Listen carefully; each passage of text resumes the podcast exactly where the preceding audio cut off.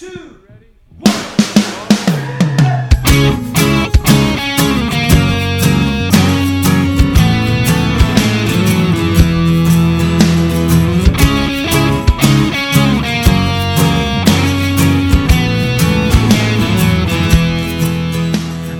Hello and welcome to Say That, the podcast for your big questions, get real answers. My name is Matt King. I'm your host here in the city of Chicago, and joining me here is Glenn Fitzgerald, the president of Mission USA. It's time to kick up a ruckus.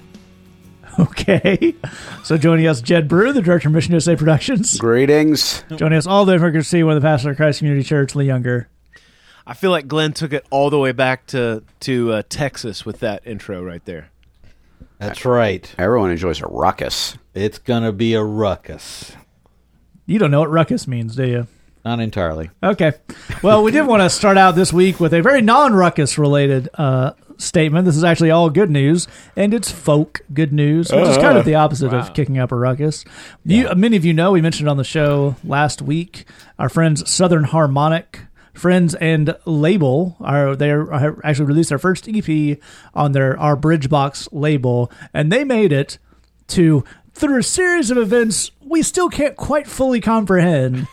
made it to be the number seven singer songwriter album on iTunes, like the whole iTunes, that iTunes, the first one you heard of when you saw that. Kicked Simon and Garfunkel's ass. Yeah. That's what I'm saying. James Taylor stepped on his neck Yeah. destroyed James Taylor.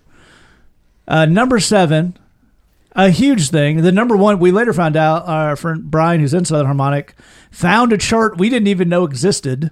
And there's a separate like EPs and singles chart. EP is like a kind of a shorter album, and they, we were they were number one singer songwriter EP in the world.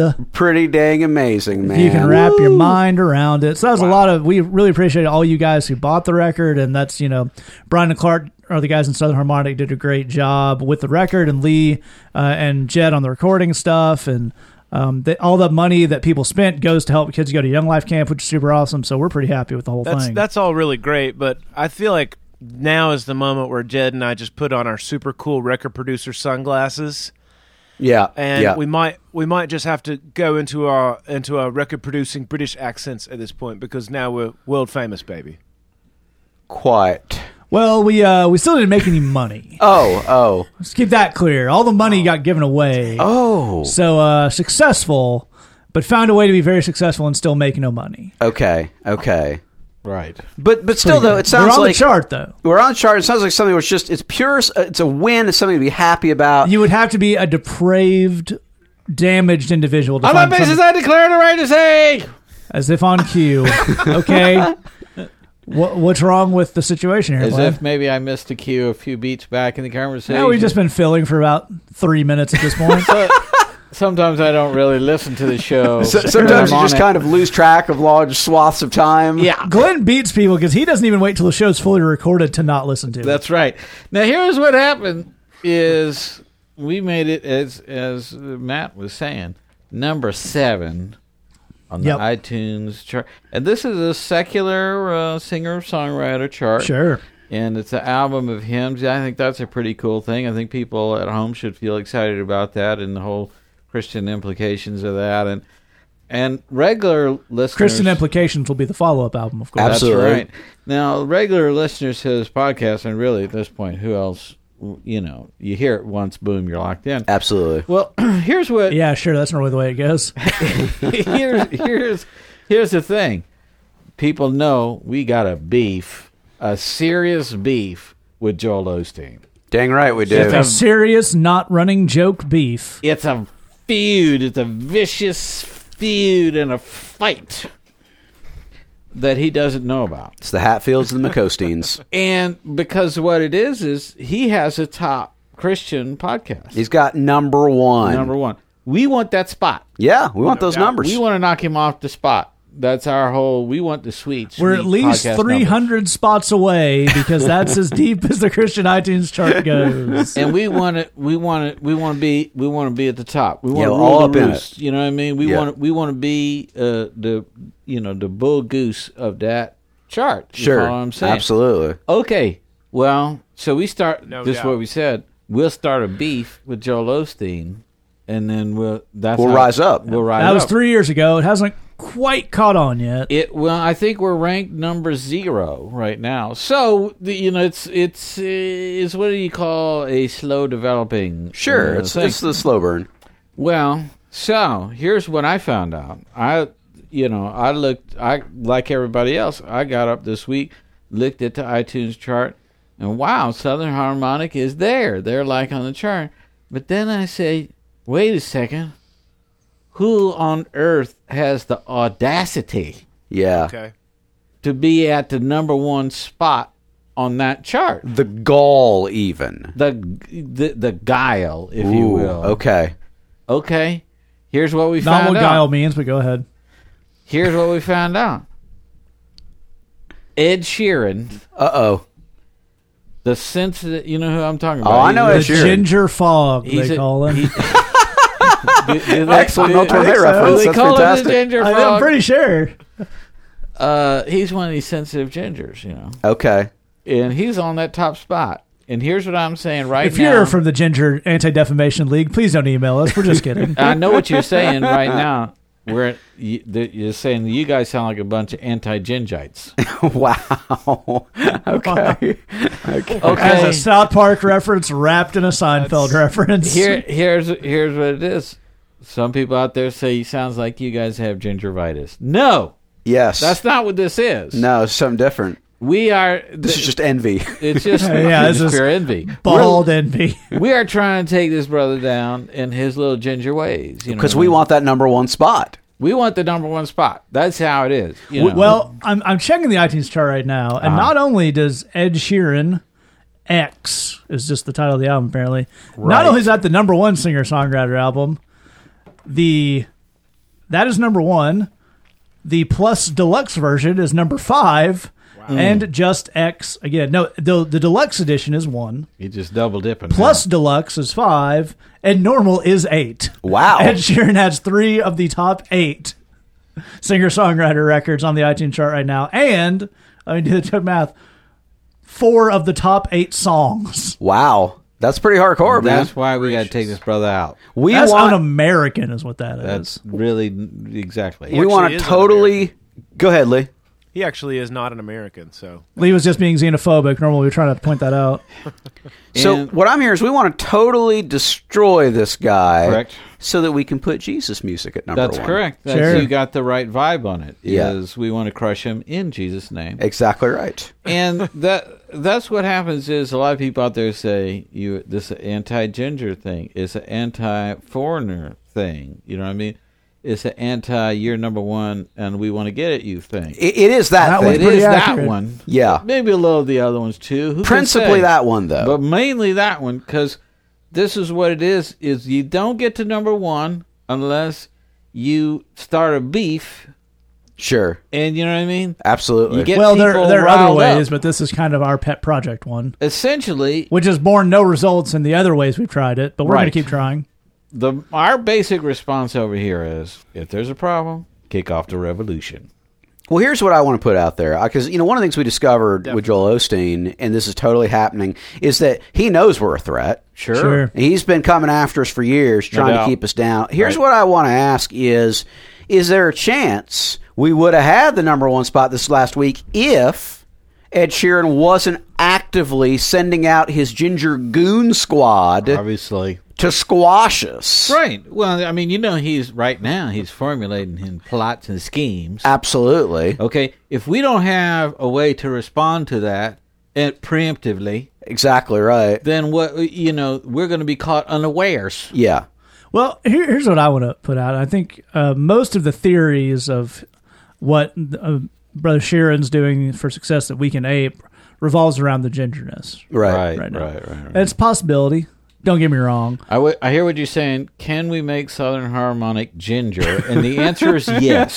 Sure, we can and we should We can. And we should. for a number of reasons. Put that at But the top of the list. but I, I want. I want to. I, that's not what I'm saying. Okay. Uh, okay. I, I 'cause continuing I- I your thought I zero had it. batting average of Right. starting a sentence with "I know what you're saying" Right. and getting it right. Right. Here's what I would say. Yeah. Is you know that, but that would be an anomaly because I can't think of another redheaded singer songwriter who's had such dominance. Right. Right. right. But you know, the the sensitive singer songwriter. Sure, yeah. is a long running. Yeah, Uh, they, there's lots of those. There's lots of those. Ed Sheeran being one of the most recent, the most popular right now. So here's what I'm wondering: is the thing holding this podcast, this record label, this organization, the thing that's holding us from going to that next level? Does Glenn need to be more sensitive? Oh yeah, I think that's got to be it. Yeah, yeah. Let, let's do a trial run, Glenn. I want All you to be. I want you to tap at that part of yourself that you know give- watches the rain and cries. or whatever yeah. these people do. ho- Hold on, I gotta get to it. Okay, I'm ready. Okay, we're gonna do a sample question, I, I've gathered myself together. and you're gonna you're gonna answer it in a sensitive. I've girded my emotional loins. well, you should empathetic, non-ranty, non-Uncle Glenn way. right. Hey, well, uh, anonymous writes in and says, "I'm worried I have soul ties. No! Whatever should I do?" Nah, well, try again. Okay. Was that that That was that was sensitive. like you wouldn't want to write a singer songwriter song entitled "No"? No, that would not be good. Okay. You so, uh, empathetic. Okay. You got to feel for the people. right. Say, Okay. I, I go to this mega church and we we have way too much money and nothing to spend it on. What should we do? I feel you have no idea what you're talking about. Close. See, there was Well, feelings in there. There were feelings. There were there were feelings. Yeah, I mean, you know, I, I, I feel like you may be brain damaged. Is that uh, is that Again, I feel uh, like you're not accessing the emotion. I feel like there may be a gas leak in the room where you are that's c- preventing you from having proper cognitive function. Okay, let's let's try this. That's I- lots of feelings right there. totally. You know, uh, I'm getting nowhere, Jed. You try something. I want you to do the same thing. Right. You can keep all the same words. Right. Just give it to me in a soft, breathy singing voice. Mm-hmm. Okay. Let's try that. So I'm and, afraid. wait, and just let me just say this right now. yeah, Am I allowed to do falsetto? absolutely. it's encouraged. That's okay. That's as sensitive as it gets. right. And he does it. He does it, doesn't he? Oh yeah. Sheeran. Yeah. Okay, Are you so you ready? I'm ready. All right. I'm afraid I might have soul ties. I'm afraid that you don't have any idea what you're talking about. Oh yeah, I'm feeling that. It's pretty good. I'm feeling Yeah, that. yeah, that it's a little was- more Luther Vandross and Ed Sheeran, but both are good. I have. You know what it is? Is I have too much soul. that's, Yeah. that's true. Yeah. I can't dial that back, y'all. Okay. And we I can't hide- and- I can't we have wouldn't my- ask you to. Thank you. No. because I can't hide my light under. That's what bushel. makes Glenn Glenn. That's right. I got soul. Yeah. No, I think I think that and I think, you know, if we could if we just EQ it to where it's just perfect. Right. That would really be if we could just do that, I think You, that would you, be the you thing. mean you would like to Nashville it? To That's where- a joke Jed is making just for the f- three of us and maybe a couple of kids from Belmont. You just want to make it so that there no soul comes through on the end. That was a, product. that was a joke more for Jed to vent his spleen for his own benefit than for the audience to enjoy. And Yeah, that was for me. that happens a couple of times in an episode. We That hope was uh, we for hope you're me. fine with it. Absolutely. I'm saying it's time we took this brother down. Well, hey, uh, I think we all agree with Well, that. I think there's plotting and scheming to be done, but for Right. now, Southern Harmonics number seven. That's pretty good. Woo! Here's what I'm saying is if you're listening to this podcast, okay, wherever you at out there, people, Ed Sheeran may be coming to your town. If he Okay. comes to your town, all right, you cuff him, you get in his face, yeah. you know, and you say, "Watch it." Yeah. Do you know what I mean? Just like that. His, Uh, his security guards won't have any problem with that at all. You tell I've been "Watch handed a it." note from the Say That legal department to point out that cuff is a term often used in the inner city to mean pull someone aside and have a conversation with them. The Say That podcast does not promote physically restraining Ed Sheeran. you, you, you, you, you, you get in his face Yeah. and say, "Watch yourself." That's that's a fantastic idea. See what I'm saying? So on that basis, with the understanding of uh, you know, if you see him, make sure to tell him. Absolutely right. On that basis, I declare an emergency off. right on.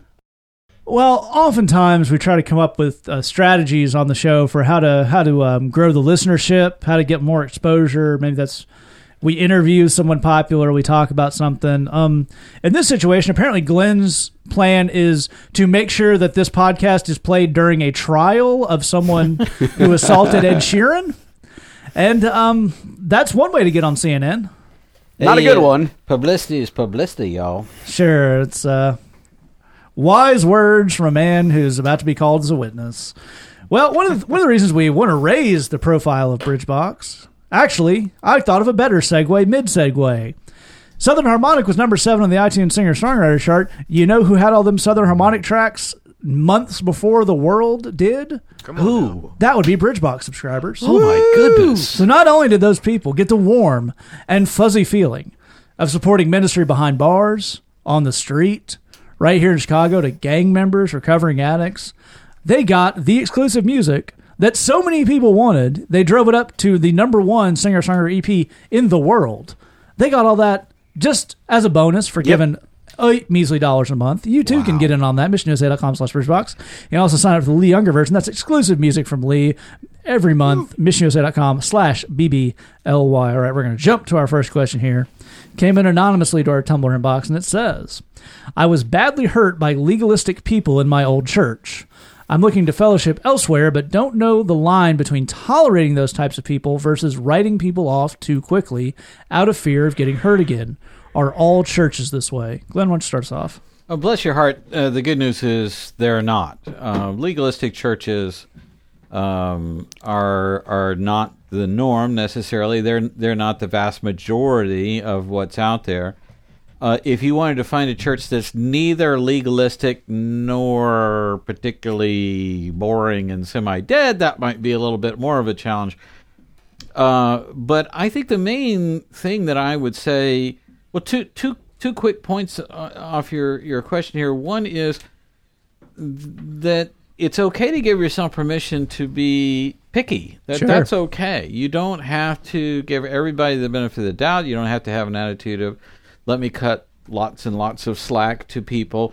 If it sounds legalistic to you, it's okay to just get up mid sermon and uh, excuse yourself and walk right on out. There's nothing wrong- Words from a man who's done that. yeah, absolutely. There's there's there's no you're not doing anybody any favors by putting up with stuff that's just uh, bogus and, and, and that you know is bogus. If you've been there before, you know what's down that road. So no use in kind of sticking with that. The other quick thing I'll say about that, and I'll sing it around to these other brothers, is um, that it's important to keep your eyes open and to keep looking. You know, I I would set a goal in your mind. I want to look at ten different churches, and I'm not even if I like the first one, I'm not going to stop until I see you know ten different churches. To have that attitude of of being sort of a a, a, picky person. Every now and then I hear, actually more, more often than every now and then, I uh, on a semi regular basis, I'll hear pastors criticize a consumer attitude in picking a church. You know that you shouldn't have a consumer attitude. Those pastors all have one thing in common, which is they suck Yep. and they're insecure about how they suck. So they don't want you to apply any critical uh, uh, matters of uh, uh, decision making to it. Yeah. They don't want you shopping around. They just want you settling for something that sucks right here and right now. Um, we are not telling you to do that. We're telling you be picky, get out there, take a look at a lot of different churches. It doesn't mean that they're bad churches, but some churches are going to click with you and some are not. I go into lots of churches where I say, This is a great church. It doesn't do anything for me, but I know these are good people. They have a good heart. They have a good services, good preaching. It, it, it just wouldn't do it for me, but you know that it's it's good stuff. Uh, you deserve to be in a church where you feel at home, you feel cozy, you feel like it it pushes all the buttons, and don't stop looking until you feel like you find that. Yeah, yeah. That's absolutely right. Absolutely right. Lee, you work at a church that actually deals with a lot of people who've kind of been uh, winged by other churches. Why don't you give us some info on this? It's really funny because people have described our church before as kind of a mash unit of this is the place that they go after they've finally gotten tired of being hurt by churches and, and being in kind of legalistic environments. and and we wind up kind of kind of being that place for people a, a lot. And you know, our, in our church there is this just kind of DNA of freedom. We talk about you know uh, just the we we preach the gospel of grace all the time. I mean, this is something that it's it's all it's it's in the songs that we sing, it's in the messages that we give, it's it's in the Sunday school classes or the community groups. It's all all the time. And yet, the funny thing that that you find is even in a church where that is in the heartbeat of who we are, there are still some people who are super legalistic. They're they they they uh the you know they they don't think they are but they totally are and so i think w- one of the things is even if you find a great church that has a dna of freedom and stuff like that and just talks about grace kind of place that glenn's talking you're, you're not settling this is a really cool place there are still going to be some people with funky attitudes in that church Yeah.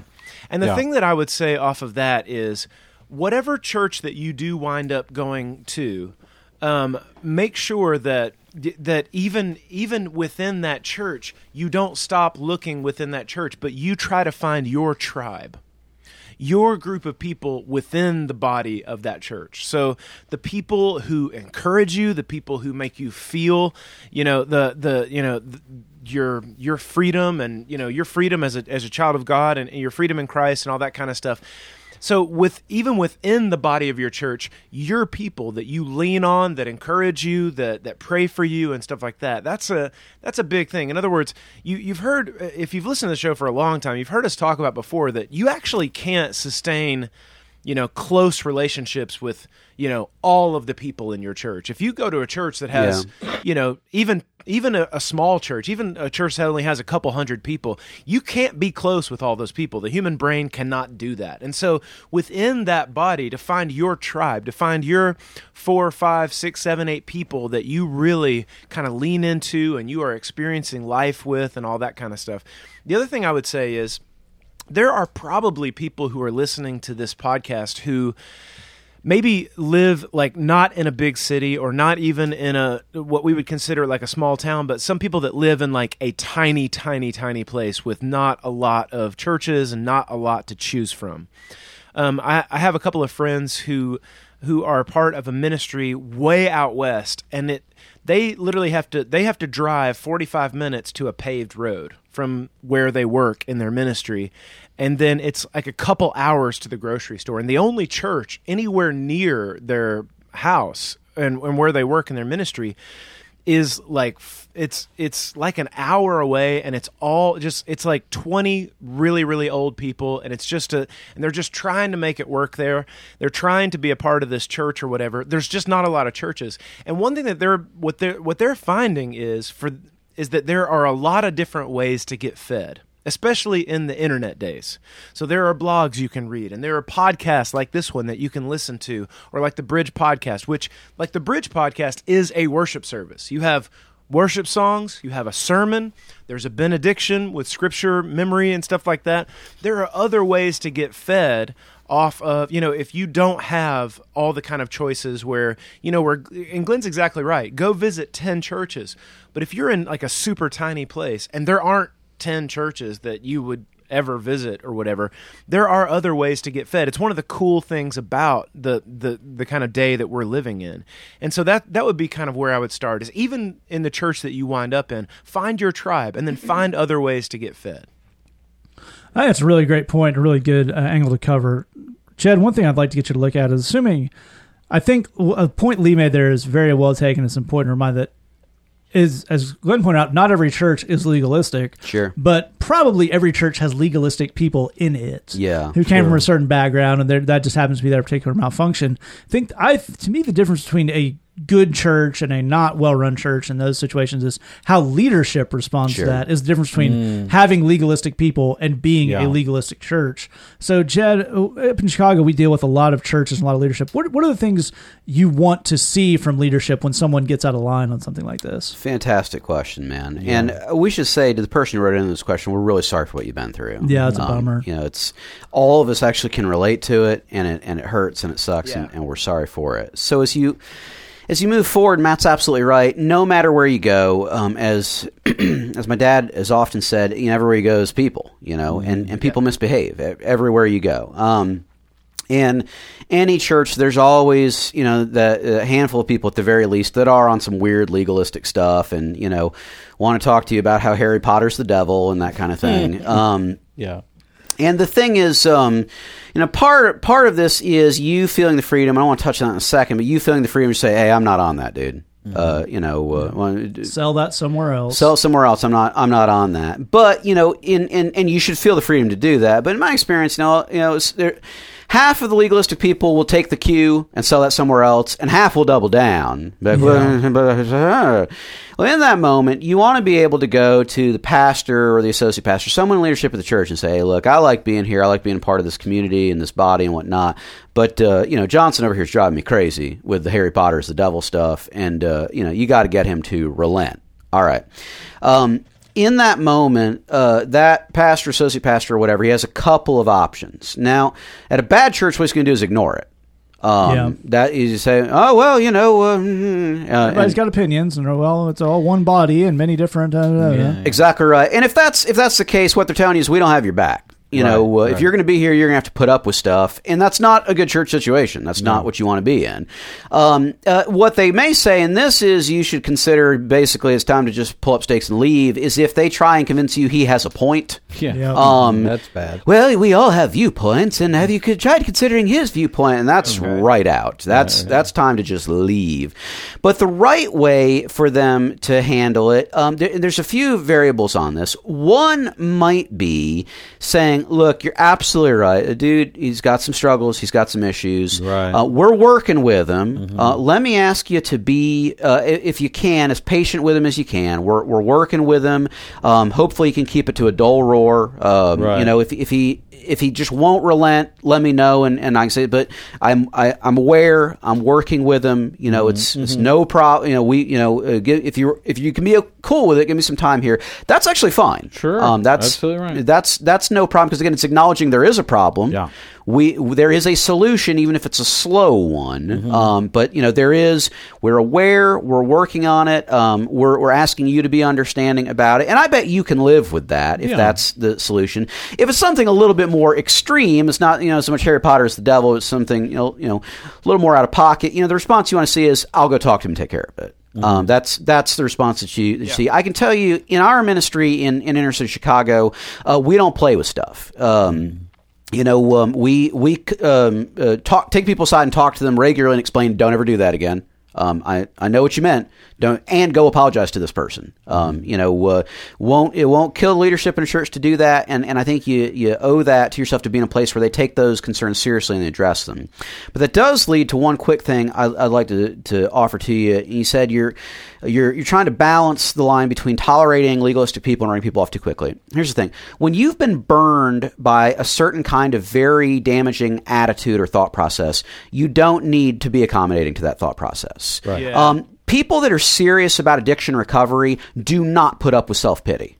Because they know how poisonous it is. Mm-hmm. You start getting on self pity around them, they will stop you and say, "Hey, I don't Yeah. do that, man." Right, right, Um, right, right. um, it's, it's not going to be like that. Um, a lot of us around here are very similar on anything that's insecurity. Mm-hmm. We have seen so many lives destroyed by insecurity. Um, we don't play that. We don't Mm-hmm. tolerate it. We don't put up with it. It's not that we're writing you off as a person, but it's just a firm line that doesn't work here. We Mm-hmm. do not do that.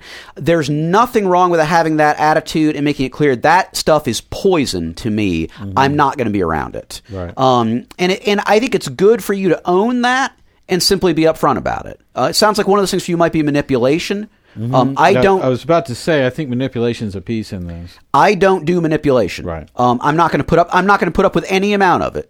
Uh, if I had a peanut allergy, I wouldn't eat a couple peanuts. I got a manipulation allergy. I'm not going to put up with any of Yeah. Um, I, and that's a good thing. That's something to be upfront about and to own for yourself. That's not a bad thing. That doesn't mean you're rejecting people. It means you're rejecting a thought process because you know how damaging it can be. Yeah. Good word. Yeah, it's absolutely right. Now, the other thing, not even the other side, but just another caveat I want to put on this is, however, the other side of that is when you've been burned by one particular thing, it's easy to see that thing in every different kind of Yeah. behavior.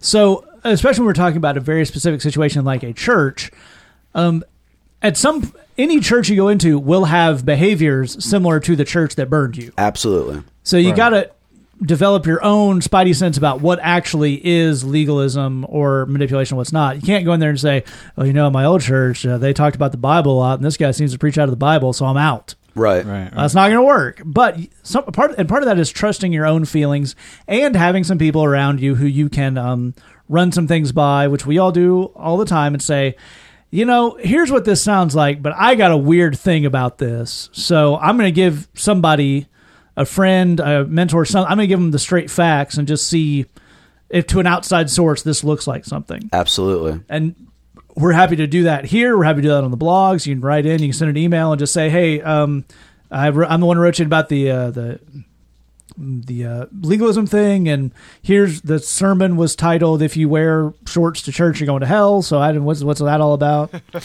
uh, to build on that, it's no problem at all, and I think it's actually a good thing to get in the habit of asking people for clarification. Right. You know, if you got somebody's like, "Well, I don't, I don't know about the Harry Potter," and the things say, "Now, it sounds like you're suggesting that a harmless children's book is uh, somehow a fruit of the devil." am, am I am I reading that correctly? Uh, I'm I'm sorry, you mispronounced it. It's fruit. A fruit Fruits. of the devil. of the devil. Uh, am I reading your commentary correctly? Now, in that moment, they may come back to you and say, "Oh, no, no, no. What I mean is, I'm talking about young, young children that are three or four, and there's there's a lot of tough stuff in those books, and the, and it's Right, they might not be ready Might for be it." age appropriate. Four and five aren't really children's books, and I don't know if it should all be. meh. Exactly Yeah, right. yeah, You, you know, we want to keep it age appropriate. Certainly, as they get older, is no problem. I'm just saying for like young, young children that are just little, little, it might be because there's monsters and tough stuff and whatnot. Okay, no problem. I maybe maybe be clear in the future. That's what you're saying.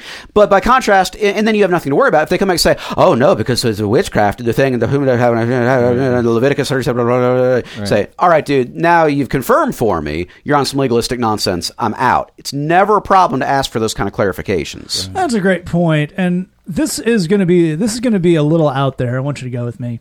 Um, nowhere in the Bible does it say thou hast to go to church. Kind of going back to the Lee thing, you got to have fellowship, Yep. you got to have teaching, and you got to have worship. But this idea of I got to get to a church, and it must be bona fide, and it must this, that, and the other. That's not necessarily true. Now, what is true is by and large, a church is the best place to find Yeah. all those things you need in one spot. In theory, that's what it's set up for. Yeah, absolutely. That's what it should do. Now, th- I would say that for two reasons. One, to Lee's point, there are some people who unfortunately just don't have a ton of options, and you don't actually have to. You want to make sure at best that church is a neutral thing in your life, and if it's a negative at all, um, that's not good. But also to say, and it goes back to kind of what Glenn was talking about. This idea that church shopping is bad is total nonsense, as Glenn pointed out, perpetrated by churches who know they're really bad and will only get people based on the laziness of the parishioners to not go find a better church. But you don't have to uh, bow to that. And this idea of, well, you know, I'm just bouncing around in these churches and I'm not getting fed for this time, that's not true.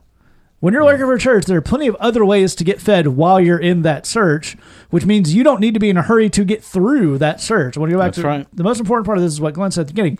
There are good churches out there. There's probably a good church near you in your town, close, but putting in the effort to find that will reap a lot of rewards, and there's no real way to shortcut that process. Yeah. And you also can't um, be uh, too invest in that to say, I think it's a pretty good church, and then in two months later, some people start being weird, and you go, well, I probably misread that. It's time to get church shopping again. Yeah. Church shopping can be. Um, we're not trying to downplay that it can be exhausting and it's a rough thing to go through, but right. we are pro church, which is why we have no patience for churches that suck. Yeah. Right. Because all of us in this podcast know how good church can be Absolutely right. right. which and we want to give you a little bit of that vision for church leadership can be great the fellowship can be great and that can all be a positive so if you're in a situation where you say well i got this one but not that one the one we hear a lot is i mean they preach biblical teaching so i have to put up with any kind of other misbehavior right Nah.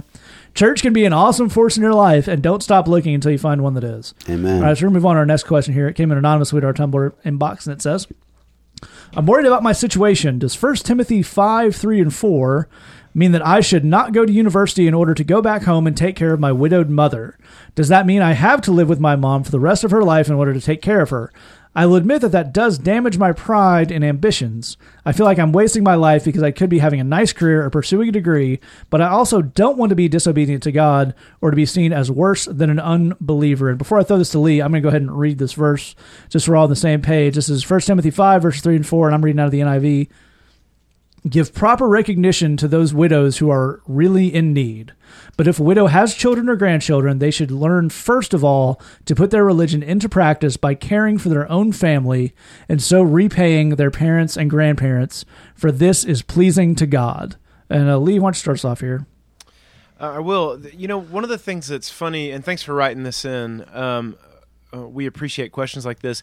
Although it is a it, it's a difficult medium to answer some of the questions that we get because this is the kind of thing that uh, I know in my work and, and these guys these other guys do on the show as well that we do a lot of our work in one-on-one conversations. Yeah. And in a one-on-one conversation, we could have a back and forth about, well, tell me what the situation is with your mom and tell me what her health is like and tell me what um, is going on in her life right now. In some ways, I don't have enough information to answer your question about what you should do. Uh, because I, you know, as soon as I see your question, which is a great question, but I have a lot of questions myself. I have questions like, well, how, you know, what is your mom's health situation? How old is she? Like, if you're if you're the age where you're just now considering going to university, for most people, most people's moms, if you're university age, are not to the age where they need round the clock care.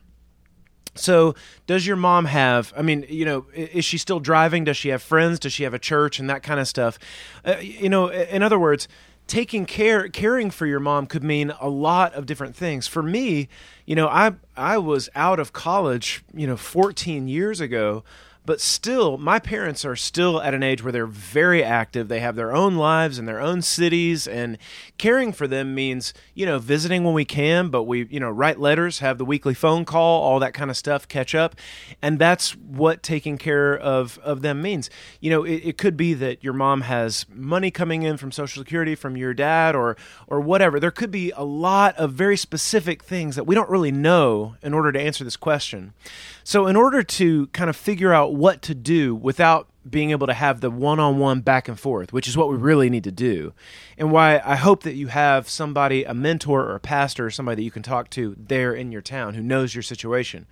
Without being able to do that, the thing that we would do is kind of zoom out and say, when you're looking at a situation like this, and there seems to be this verse that, like, is this talking about me? And what do i need to do? Am i worse than a non-believer or something like that? Is is you know if i want to go to university does that mean i'm an ambitious prideful person? What we can do is we can knock some of that stuff out of the way and say it's not prideful or ambitious to say i want to go to college. There's absolutely nothing wrong with that whatsoever. The real question that we want to look at is in your individual relationship with the lord have you taken this situation to him and and prayed this thing through? Mm, like mm-hmm. if you've got a really clear like if you've gotten a really clear feeling from Jesus I want you to move into your mom's house and take care of her. If you've gotten that really clear thing and you're like I just can't do it well that's something that we need to figure out that's that's then we want to figure out okay where is this university thing in the middle of that? Is there any way we can do some online courses at the same time? Whatever whatever that could be. But if you don't have that if in other words if you know there's something Jesus is asking you to do and you're saying I absolutely want to run in the opposite direction well that's kind of what you're what you know you're talking about with these verses. But my sense is that's probably not where you are my sense is you probably we, we may not have kind of prayed this thing through or gotten a real leading from the lord on this. And, and there are a lot of really specific stuff. And, and like these guys said you can hit us back on this. Come back and write the question again. Give us some more details and stuff like that. But the real question is do we know what the Lord is calling you to do. And um, because there are tons of ways that you can care for your mom without moving in and becoming a primary caregiver. I think that's where I'd start on this. Well, I think you're absolutely right, and I think Lee brings up some a really good point when looking at a lot of versions of the Bible, with this one particularly, which is um, context and what it actually means. Can you pick some more of that up for us, Glenn? Yeah, the, the this verse uh, is about helping widows in need, and and it's referencing physical need uh, as Lee's pointing out, I think uh, we have the question: uh, Is is your mom in some sort of uh, physical or financial need? Is she unable to pay her rent? Is she unable to keep herself fed uh, physically and so forth? Uh, if if that's a problem, then yeah, this is a situation where you need to be thinking about what can I do to help my mom out? Uh, I think probably going to college and getting a degree and a really good job might be a really good way of helping her out. So I, I don't know. It's that really that, more uh, of a long term plan. yeah, it's it may take a while for that to kick in, but uh, you know, I, I don't I don't think those are exclusive to one another. So I, I'm not sure uh, I, I at all you know kind of buy into that. But I think there is one thing that that you may be experiencing here. You know, I think in our walk, we, we say to God uh, when we accept salvation, we say, "Lord, I'm giving myself to you completely. I'm I'm I'm yielding myself. I'm I I belong to you now.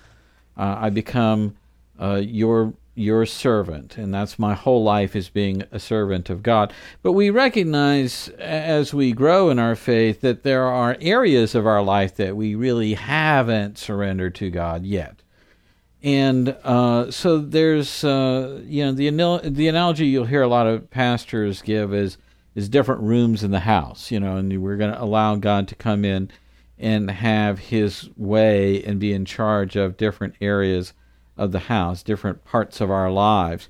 Here's the thing: is you had this moment where you thought maybe God would say forget about college and having a career and your ambitions and uh, as you put it and so forth maybe i would ask for that to to not happen.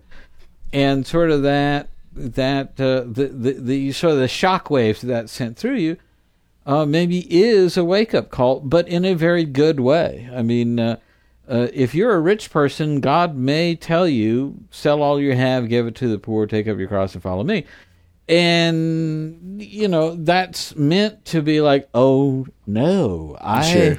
didn't have i don't want that uh, i'm not gonna do this is not what i Let- signed up for. Let me just counter offer you there, God. Yeah. How about anything but that? yeah, Yeah. exactly that's the the lord has a way of, of picking the one thing we least want to surrender to him and say that's the main thing that i want right there he has a way of giving that back to us in in, in, in a certain kind of sense but it, it may be uh, uh, sort of a wake up call that the Lord is, is putting into your life of saying, uh, we uh, that if you're in a position where you're not trusting Him with all of it, those areas where you are in control, you are making the decisions, and you're not getting wisdom, you're not receiving the direction from Him. That's not, you're not going to be happy in that. It's Yeah. not, you're not going to be fulfilled in it and Yeah. it's not going to maybe turn out the way that you hope it would.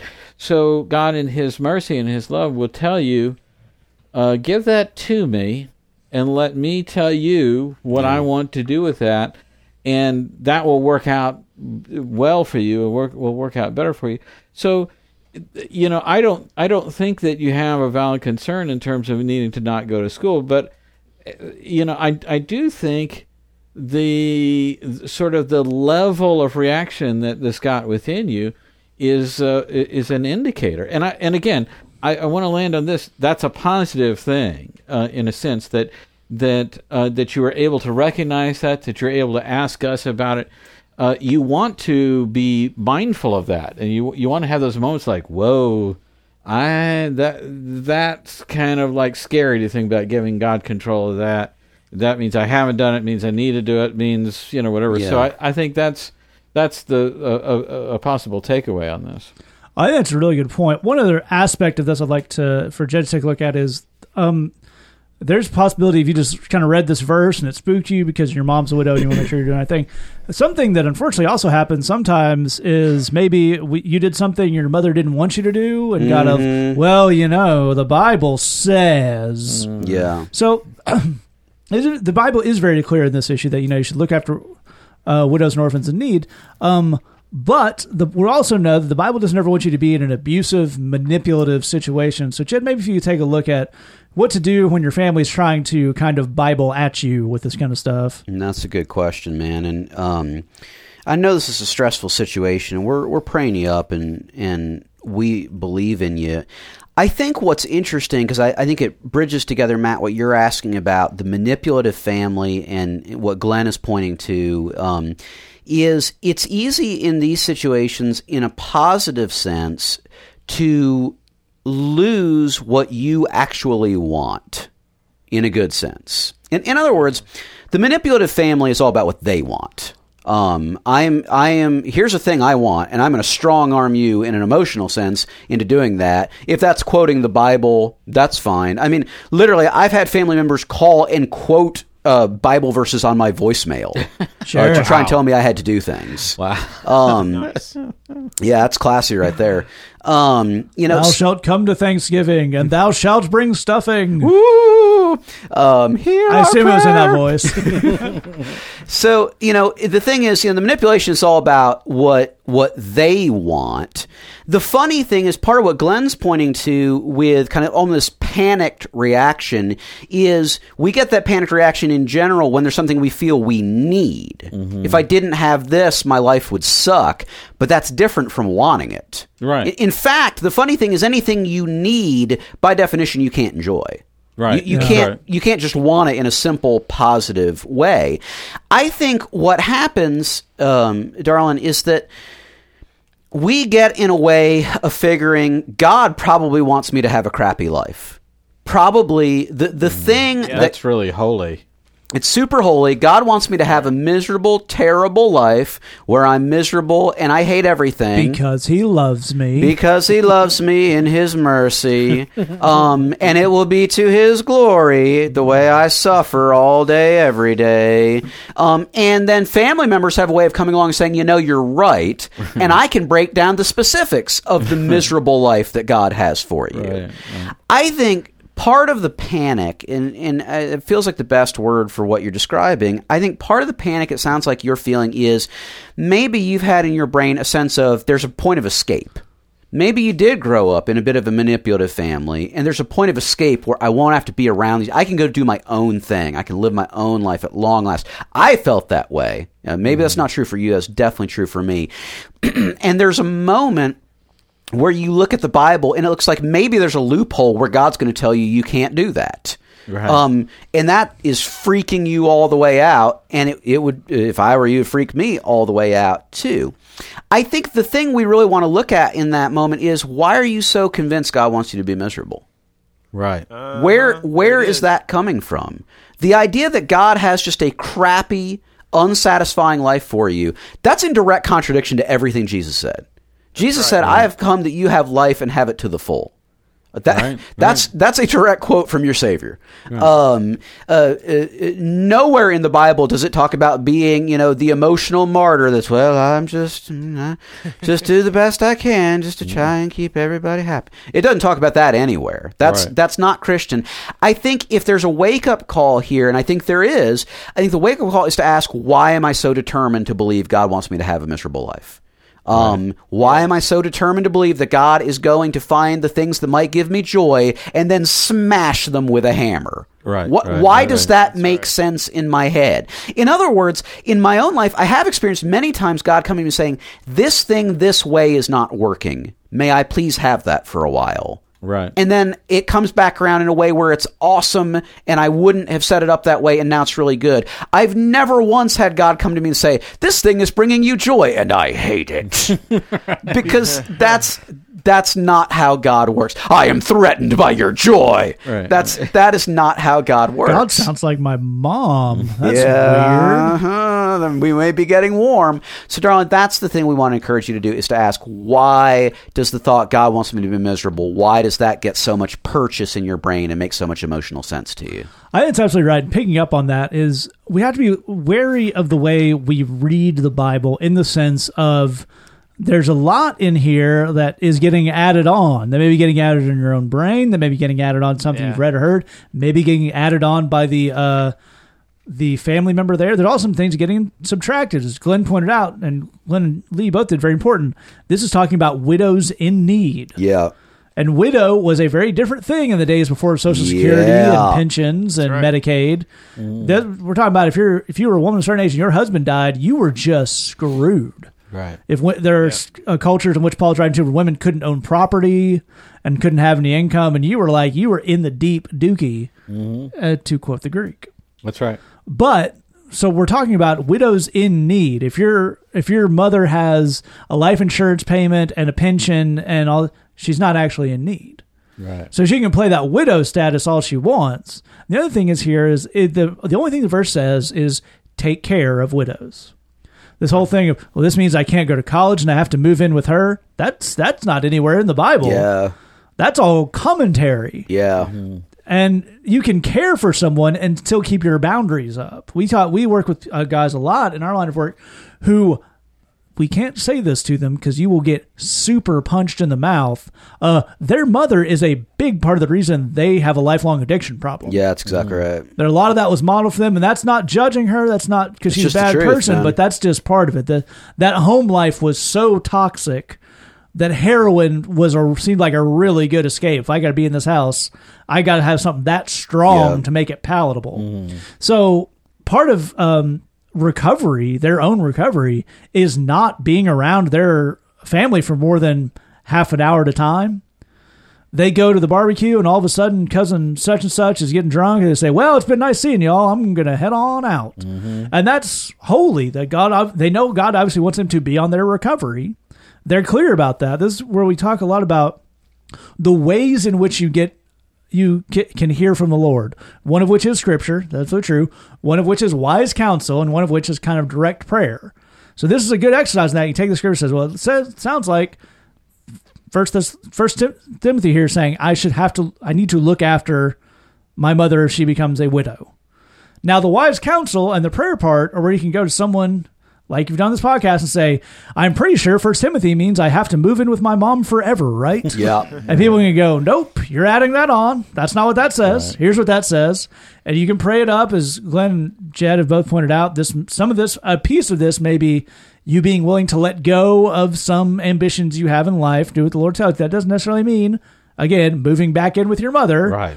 Given some situations I've been in and around in my life, that sounds like that may be her interpretation of this verse. right. But all it says is care for. You can care for her by uh, getting her set up in some assisted living. Yep. Or making sure her financials are in order so that she can afford to live on her own. Or there's a number of ways to do that and fully do what the Bible's telling you in a smart, boundary having way that you can pray through and get advice on that are not this kind of nuclear option. So it's one of those things to look at. We got to be very clear about what the Bible is actually saying, and then be very clear where the vagaries are in there, where we need some prayer and some wise counsel to kind of fill that out. And this is a pretty good example of that. All right, we're gonna move on to our last question here. Came in anonymously to our Tumblr inbox for reasons that will immediately become clear, and it says. I'm a single male in my 20s, and when it comes to fighting lust, masturbation, or other mm-hmm. sexually immoral act listed by the Bible, I find it easy to look at you married folks. I'm mm. assuming he means the three of you jokers.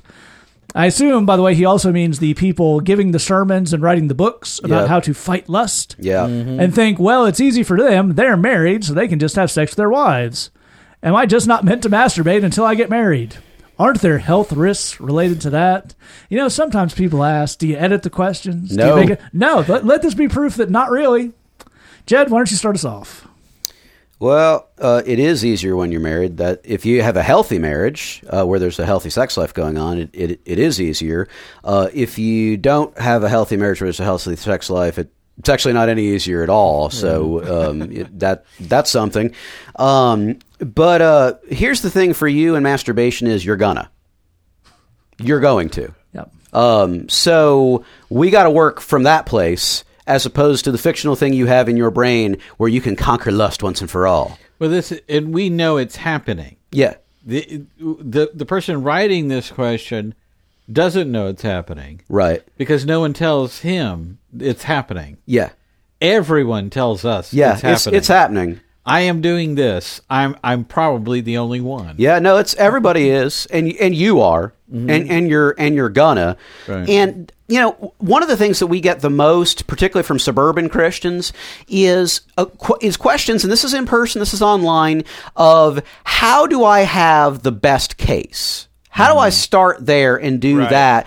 when the horse is already out of the barn. Right. Uh, are are you? At, I'll give you the direct question. The direct answer to the question is: uh, Is the perfect way to do this to never masturbate at all and then get married and have sex with your wife? Yes, that is that is it. That that is that is the answer. The answer is also to never have any lustful thoughts of any kind. Right. Um. To to only experience sexual desire towards your wife. um, within the context of holy matrimony.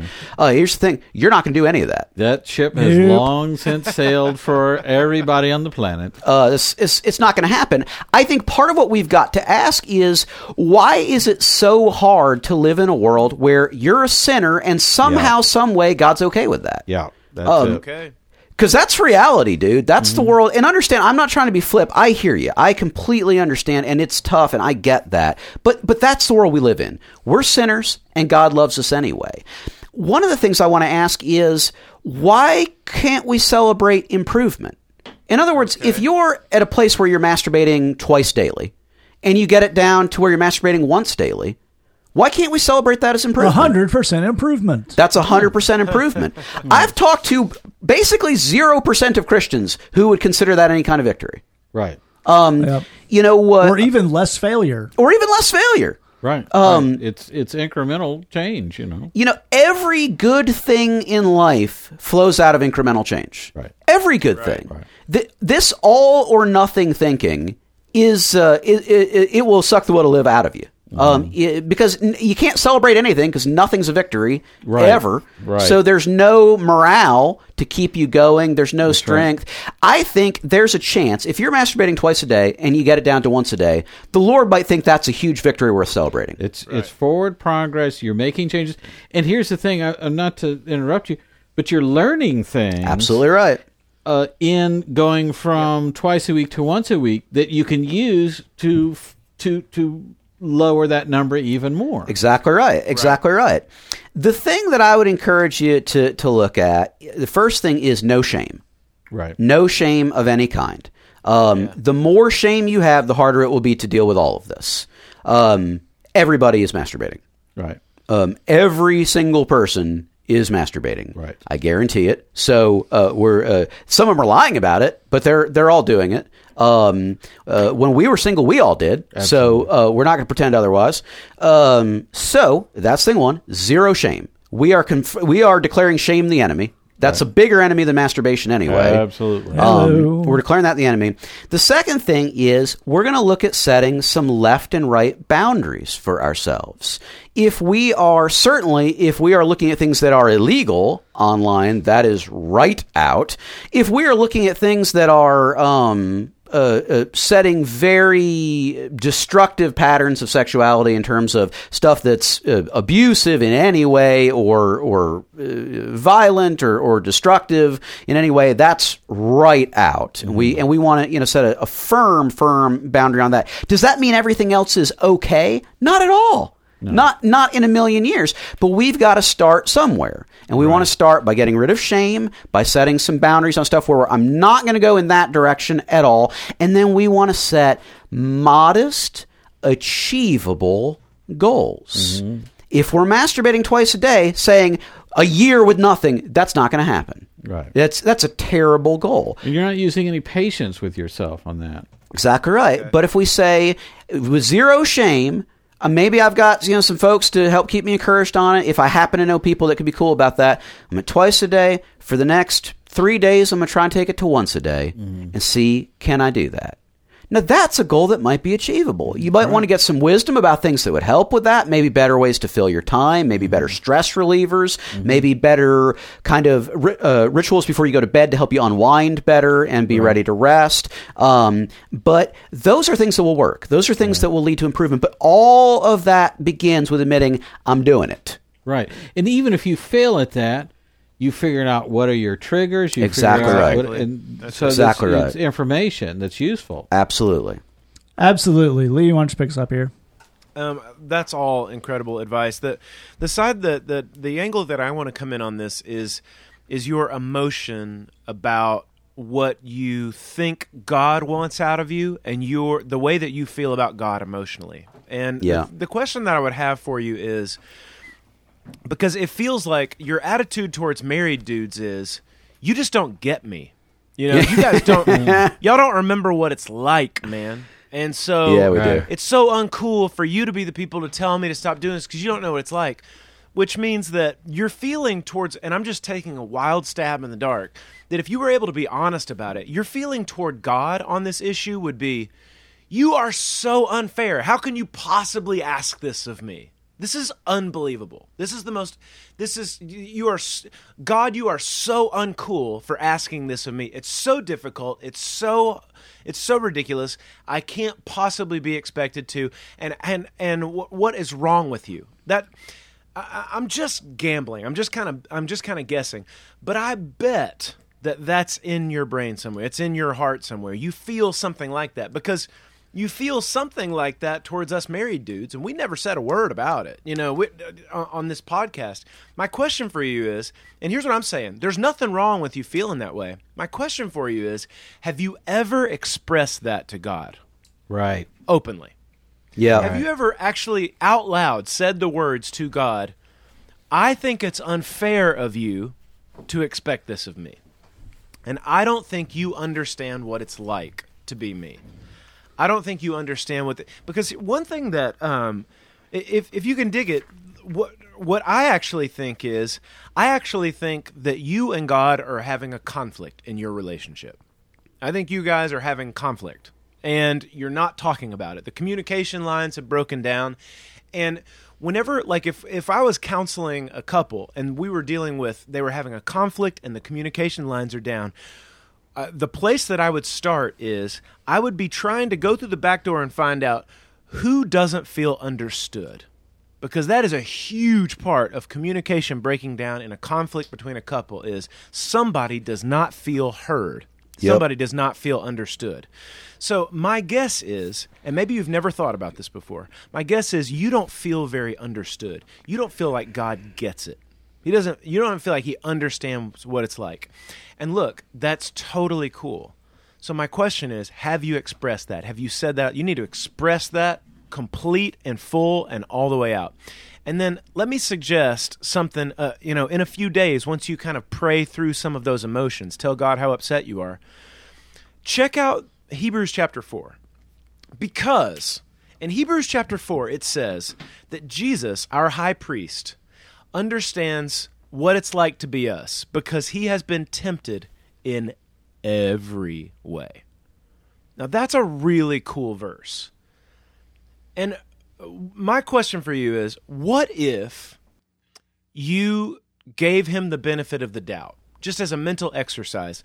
Jesus, I'm going to go ahead and give you the benefit of the doubt that this that verse is true and you have been tempted in every way yet without sin. In other words, you actually do know what I'm going through. Jesus was a single man in his 20s. He actually has been there. He knows what that feels like. And then um and, and just kind of start working through that and then talk to him as a friend who like, "Wow, you really do know what I feel like." I think that it's really hard.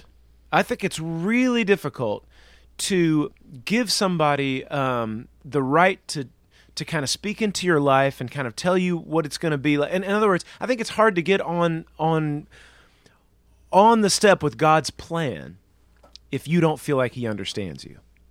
And so I think we've got to start with some of these emotions. Amen.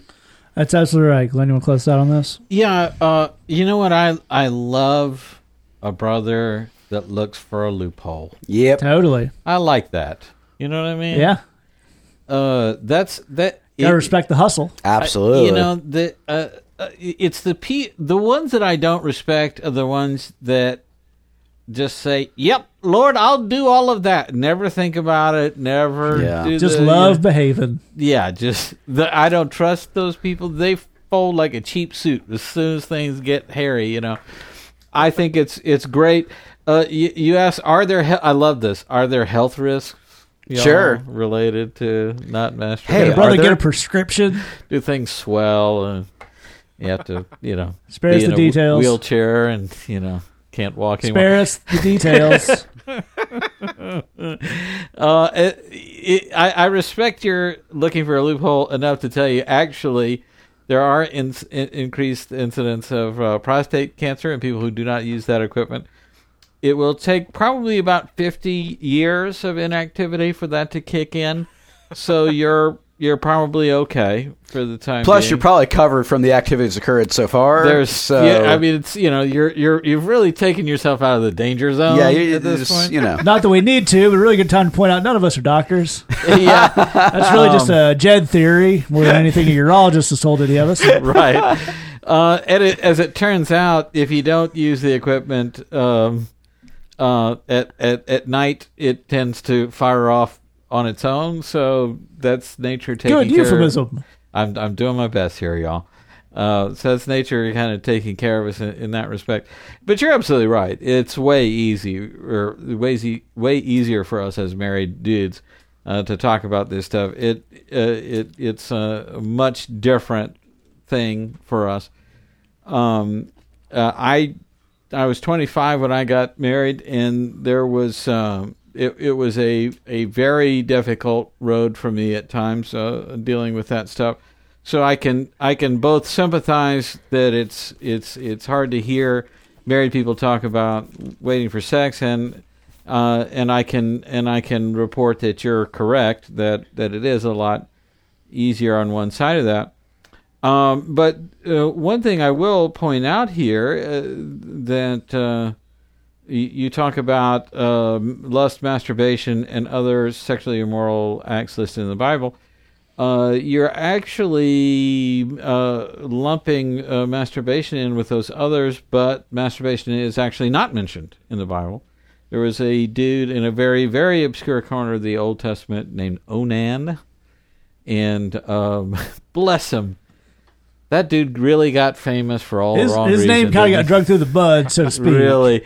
Um, uh, if you read that verse carefully, it's describing the uh, at the last second disengage method of birth control. Right. And that God was not pleased with that method of uh, birth control, did not want to see that happen. In that one particular instance. In that one particular instance, for that one particular dude, because of particular things going on. You can read the stuff around that to get that context and make that clear to you.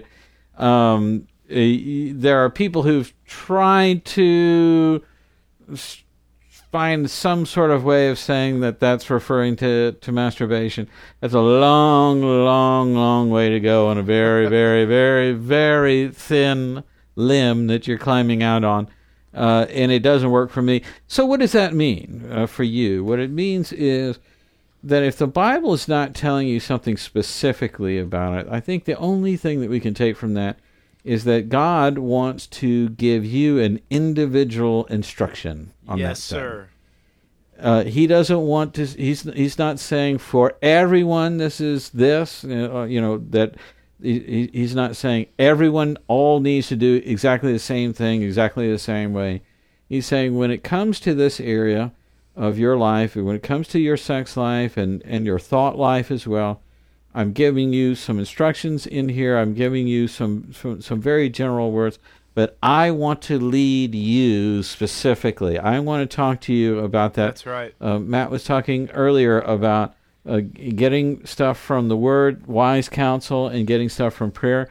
Uh, if you, if the if the Bible doesn't specifically talk about that, then we need to lean all the more on getting that wise counsel, which you've done yeah. by writing to us, uh, but especially by uh, by that prayer and getting and listening to the Lord on this.